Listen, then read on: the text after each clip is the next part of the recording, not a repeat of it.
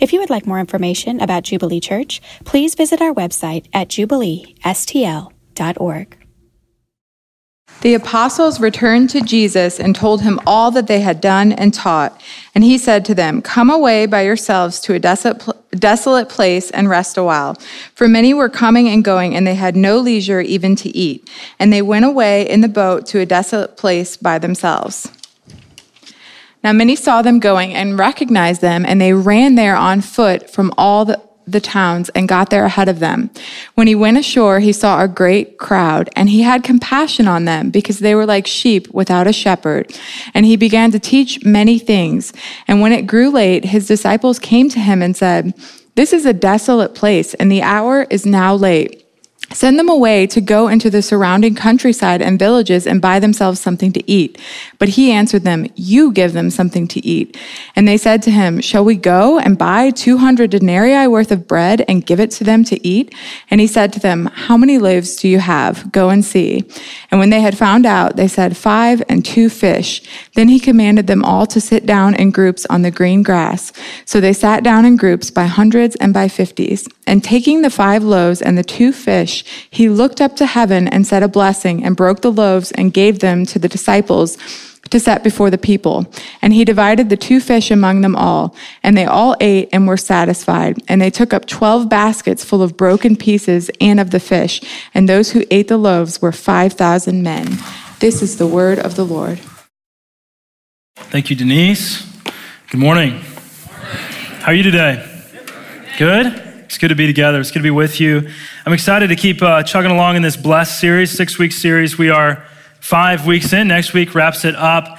If you're new with us, this is an acronym we're using to help us remember that we have been blessed by God, that we might be a blessing to the world. And, and this acronym uh, to begin with prayer, listen, eat, serve, and story. And today we are on serve. And I was, I was preparing this message this week. I was remembering a time in my life, really a moment in my life where uh, I was impacted by not only someone serving, but actually the opportunity to serve as well. It was the summer of 2010, and I was kneeling by the bedside of a once very strong, capable man who was now uh, the color of a pumpkin because uh, the pancreatic cancer that was stealing his life had totally jaund- made his skin jaundice.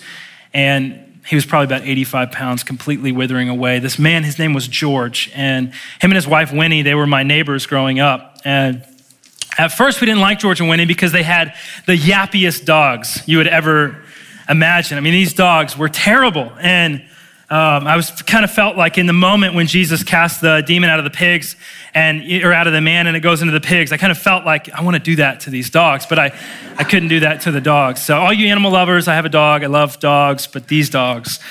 Um, and I'm kneeling by George's bedside, and I had the opportunity, really the privilege, uh, before his uh, dying breath, praying with him, asking God to rescue his life, and really sharing the gospel of Jesus Christ with George. And uh, I tell that story not to boast in myself because actually I had nothing to do with opening that door, opening that opportunity. It was actually my dad who served George all the years that we lived there, who was always helping him on his house. Matter of fact, one time my dad saved George's life. George fell off his roof, working on his roof, cracked his head on the concrete, and my dad was the one who rushed to his aid. I say that all to say that serving opens doors serving people in our life, it opens doors to speak into their life, to be with them in the hardest moments of their life that would not have been open had we not given ourselves to serve. And each and every one of us, we've had opportunities, moments in our life where not only have we been served by others, but we've had the opportunity, the privilege of serving others as well. And it may not have been praying with someone by their bedside. It may have been taking a new mom a meal down the street when you find out she just had a baby and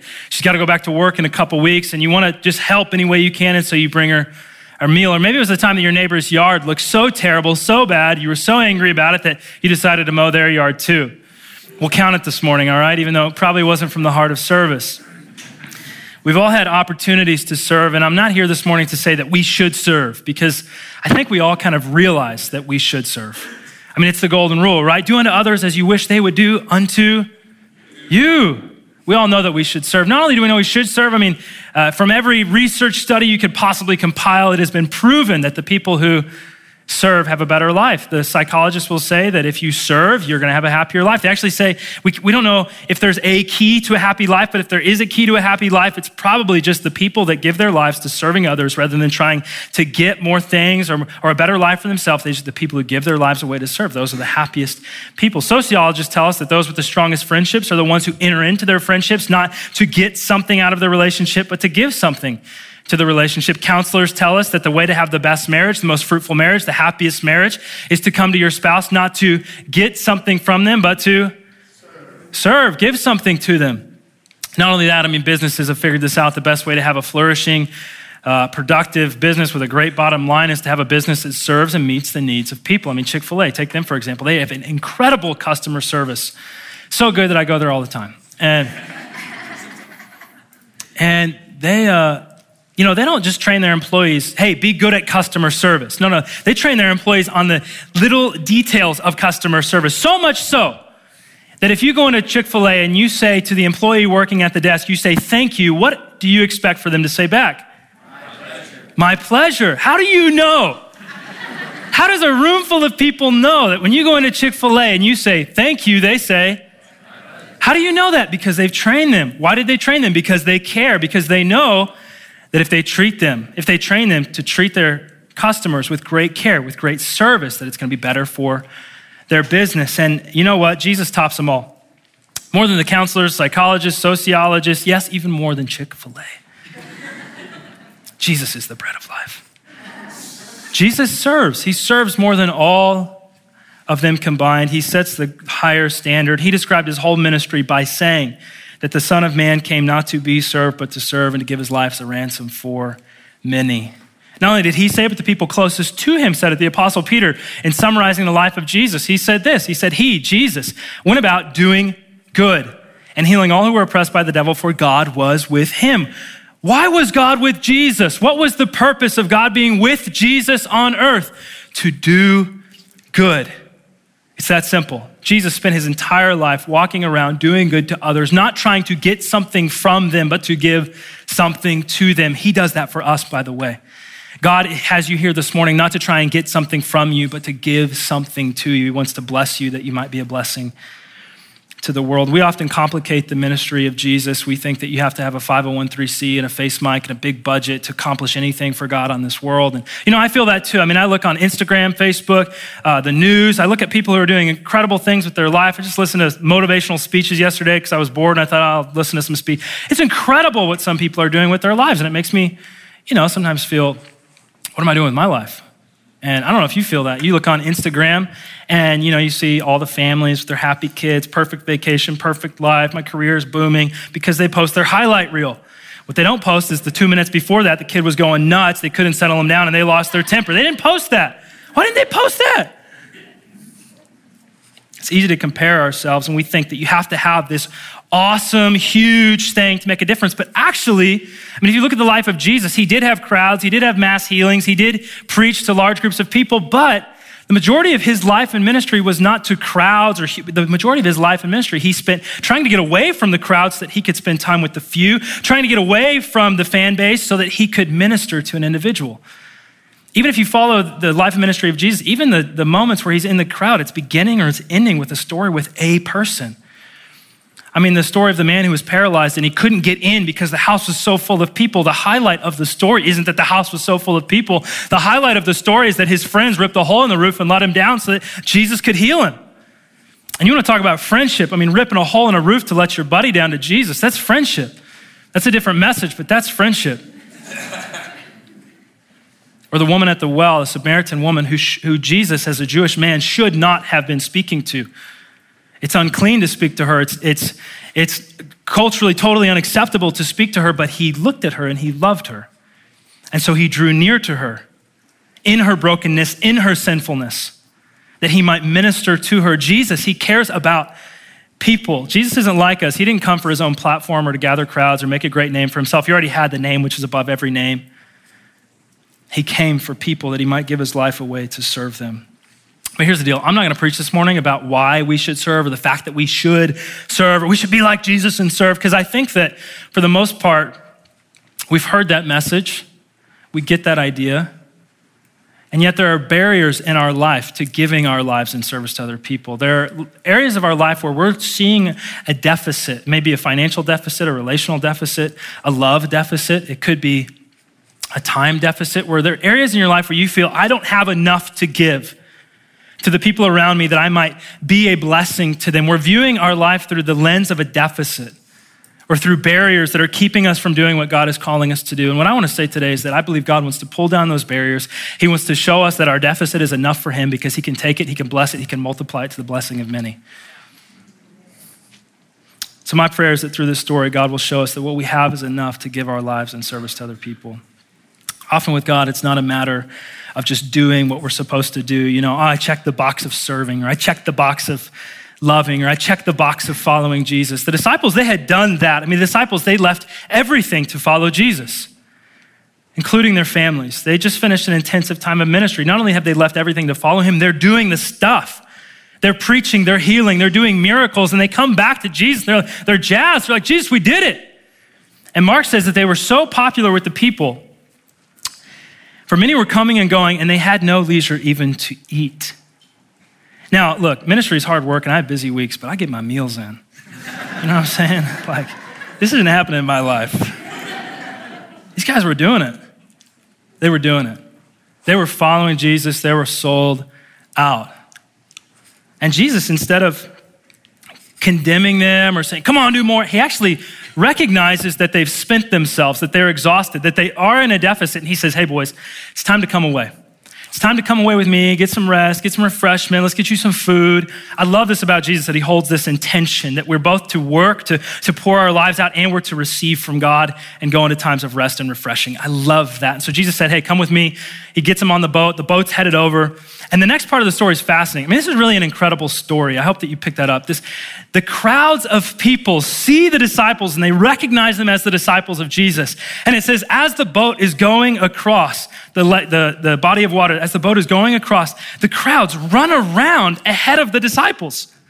I mean, here's a boat going down through the water to the other side, and the crowds are like, no, we can't be done with this dude, Jesus. We got to get around him and his boys. And so they run. I mean, these people are hungry for God they run ahead of them, and the disciples, they think they're getting kind of a vacation on the beach, right? Like, we're gonna go, we're gonna kick it with Jesus, we're gonna get some sandwiches, like, we're gonna relax, we're gonna enjoy the scenery, it's not gonna be bothered by all these people. And they're pulling up to the shoreline, and they see a crowd of people that they know they can't avoid. And the extroverts in the room are like, What's the big deal? Let's party. You know what I'm saying? And the introverts are like, I know who the introverts are now. You can imagine the disciples. I mean, I feel for them, totally exhausted, hungry, depleted. And when they see the crowd, they see a need that they cannot meet. And they think, we can't do anything about this. When Jesus sees the crowd, he experiences something different. Chapter 6, verse 34 When he went ashore, he saw a great crowd, and he had compassion on them because they were like sheep without a shepherd. And he began to teach them many things. Compassion.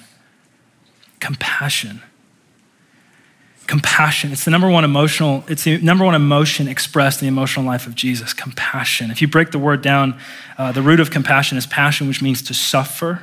The prefix com, it means with. So compassion is not just warm feelings for someone. It's not just seeing someone and saying, oh, I feel bad for them. Compassion is to feel someone's pain, to look on their life with, with such sorrow for what they're going through that we actually begin to suffer with them. The Greek word used for compassion literally means from the guts.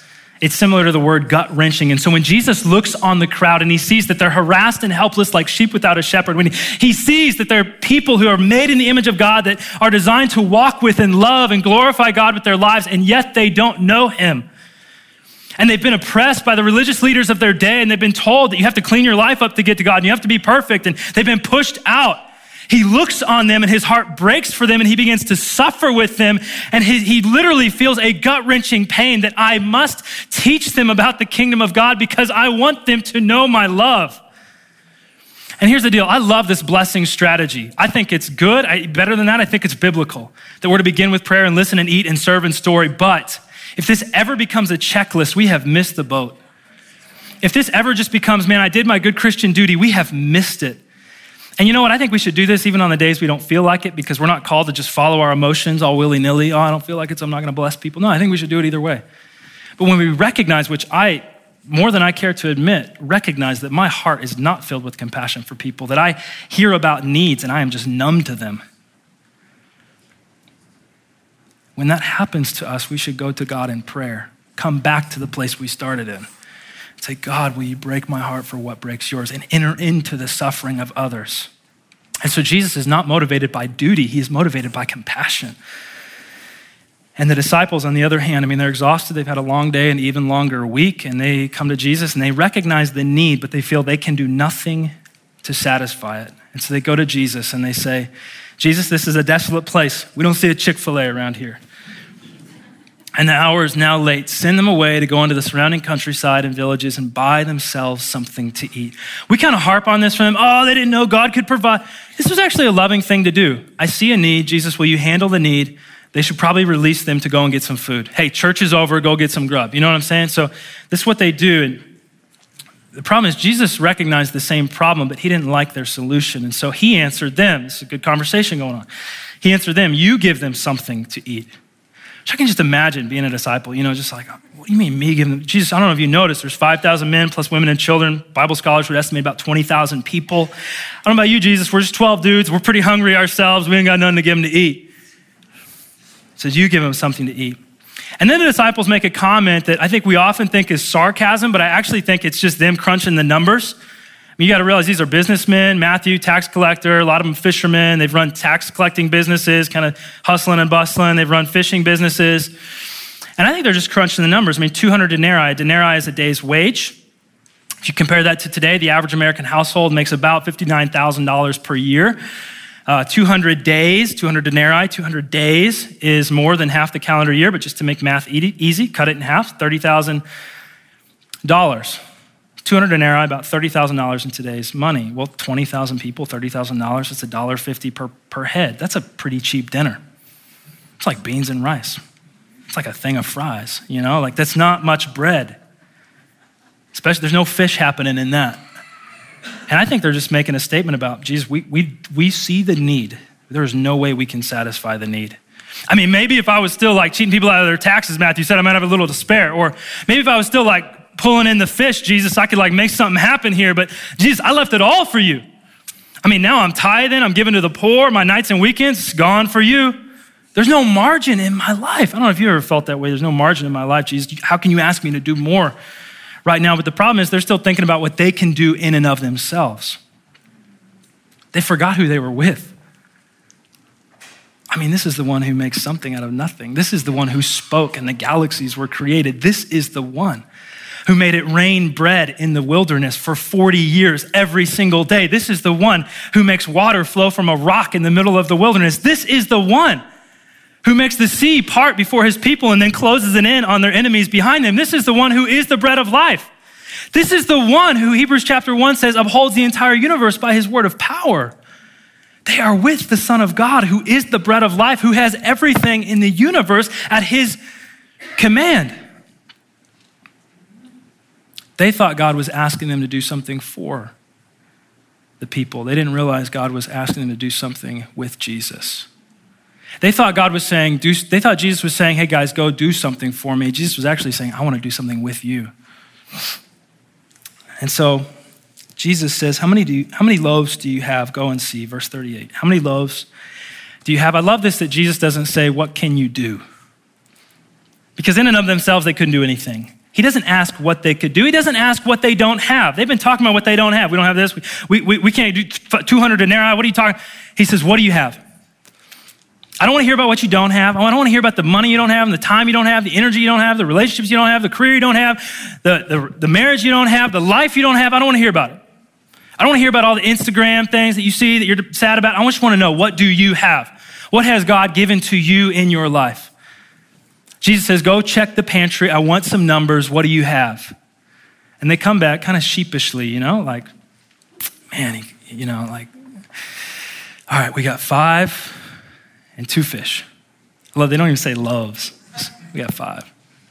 We got five. Five and two fish. And, you know, uh, John helps us out with this. The other gospels, they don't uh, relate to this, but John helps us out with this. John tells us it was actually little boys, five loaves and two fish. The disciples got resourceful. They found what was in the crowd.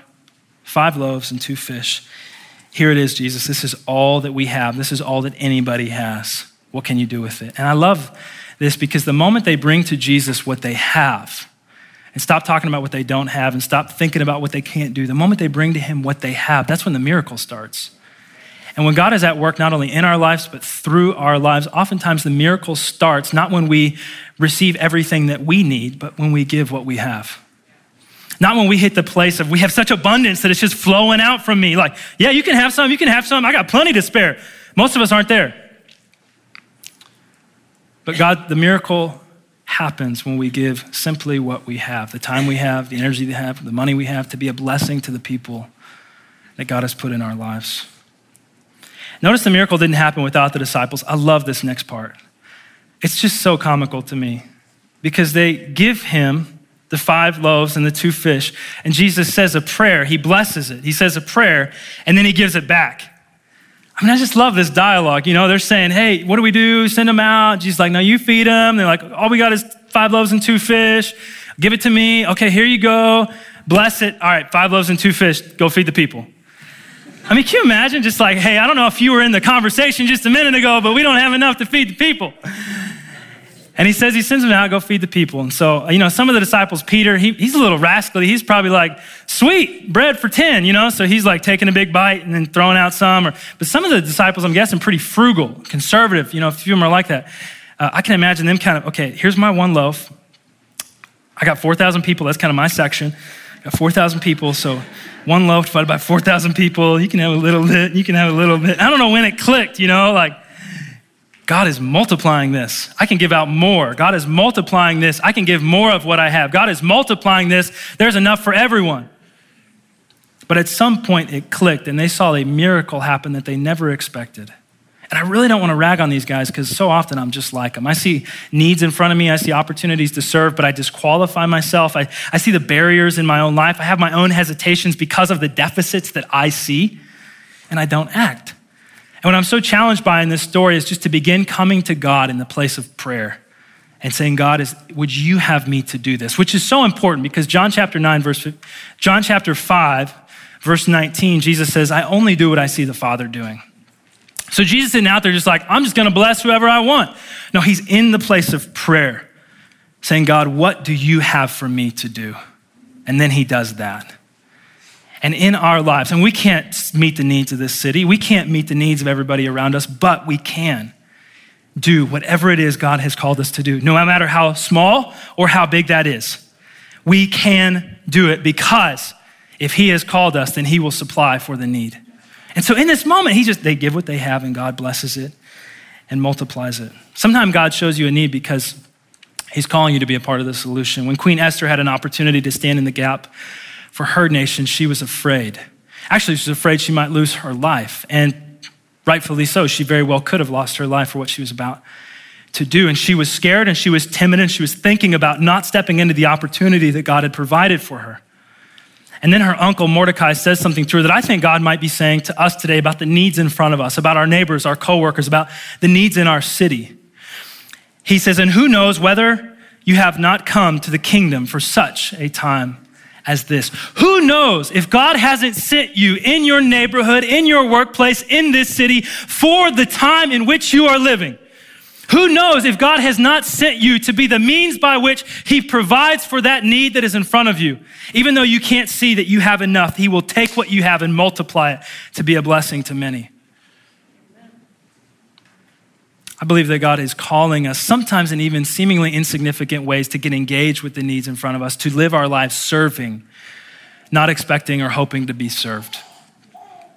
And may we never despise the day of small beginnings. I mean, if you look at 2 Kings chapter 4, the prophet Elisha, one of the most significant prophetic ministries we see throughout the scriptures, he begins his prophetic ministry not on a platform, not with a crowd, but instead in a little rickety house with a widow who is about to die for lack of food. That's where he begins his ministry. That's where God begins to teach him the lesson that if he is faithful with the little things, he will be faithful with much. That is where God begins to teach him what it means to lean on God, to be a blessing and to serve the needs of the people around us. May we never despise the small beginnings. May we never despise to us the seemingly insignificant things, the meal that we bring, the coworker we take out to lunch.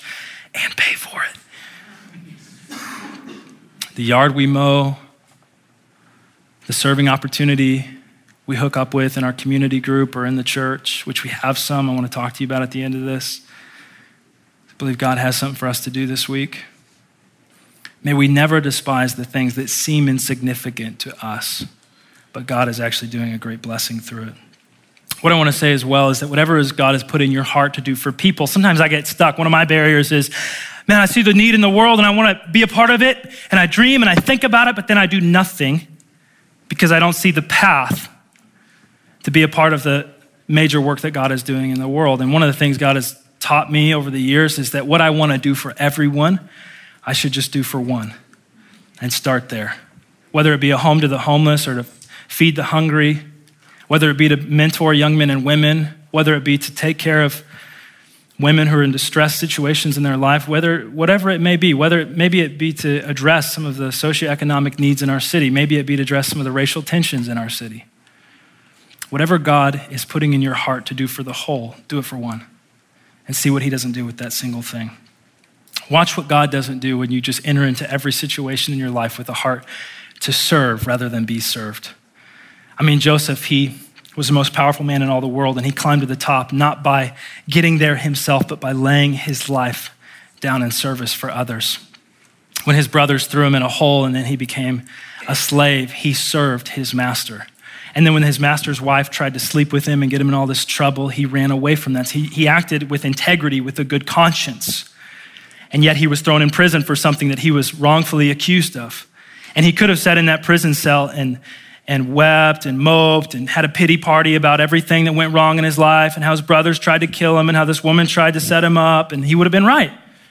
But he didn't do that. He just gave himself in the prison to serve and the head over the whole prison, appointed Joseph as the one to take care of everything in the prison because he saw in him not only a heart for God, but the favor of God when he did things, it just was successful. And then he interpreted a couple guys' dreams. Then he ends up interpreting the most powerful man in all the world's dream. And then this guy recognizes the favor of God on his life and he sets him up to serve the entire world by feeding them.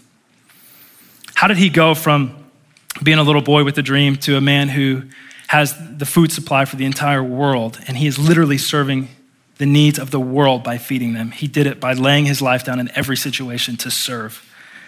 And when he was tempted, he, he chose the path of integrity instead of, of the easy path. Serving opened doors for Joseph to bless the world. Serving opens doors for us to bless the world. I had that opportunity I told you about earlier because my dad opened the door through serving.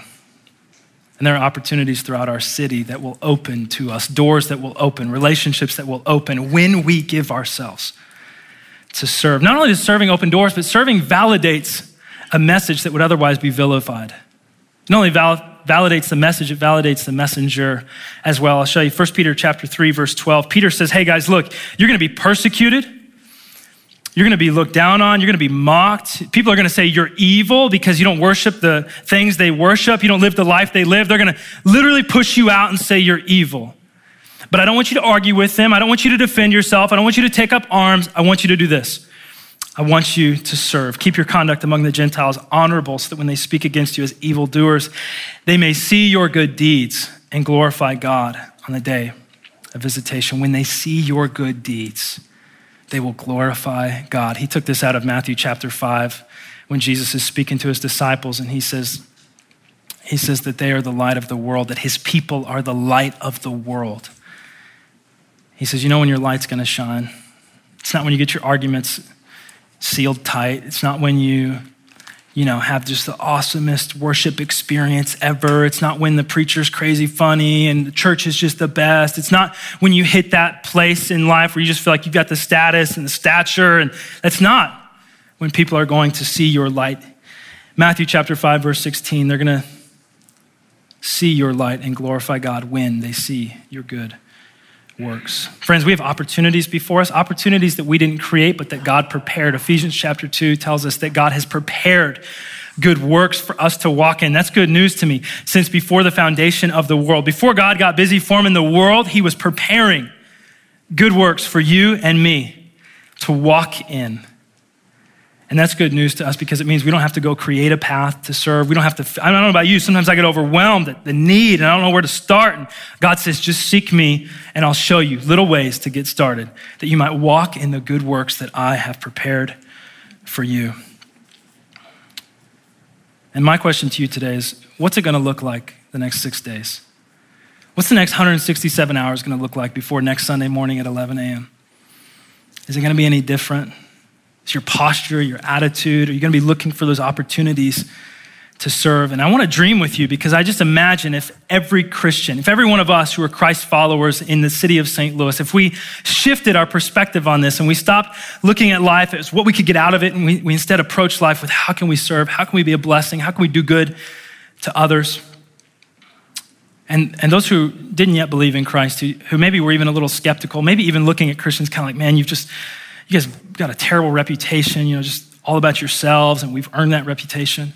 And what if, when they, what if they began experiencing Christians who were entered into relationships to be a blessing, to serve, to give, not to get?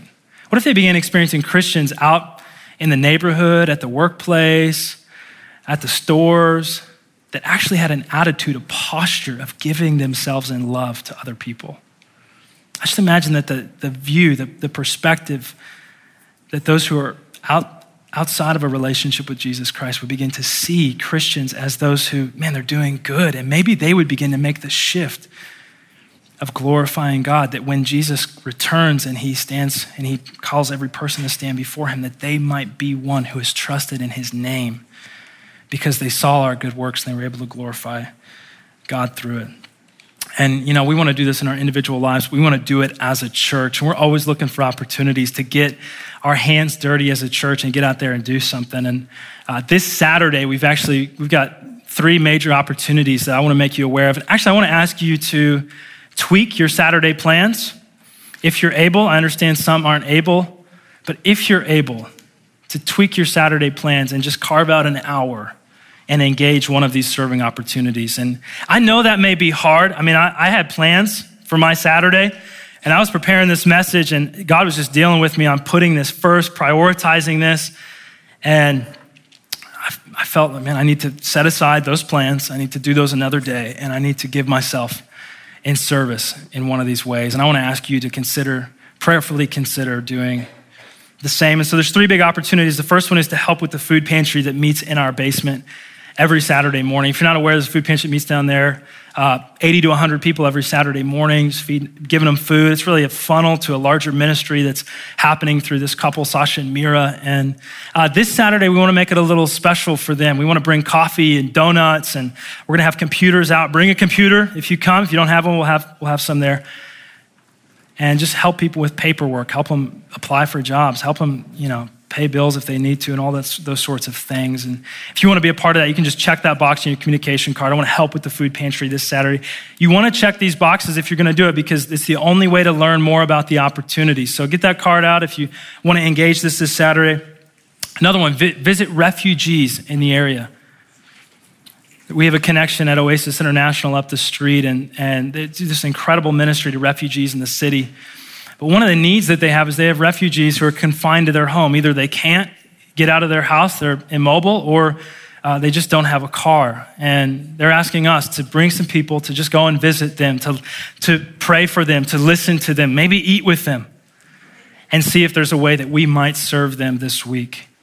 And the last one, beautify local neighborhoods. We have an opportunity this week to make the areas in which we live a more beautiful place, that people might only, only see our beautiful works, but they might actually live in a clean space that looks nice. So I want to ask you, consider, prayerfully consider, would God have you take an hour this week and get engaged with one of those? Will you stand with me? Why do we do it? For even the Son of Man came not to be served, but to serve and to give his life as a ransom for many. We're going to keep that verse on the screen for you while I pray. I believe God wants this to sink in.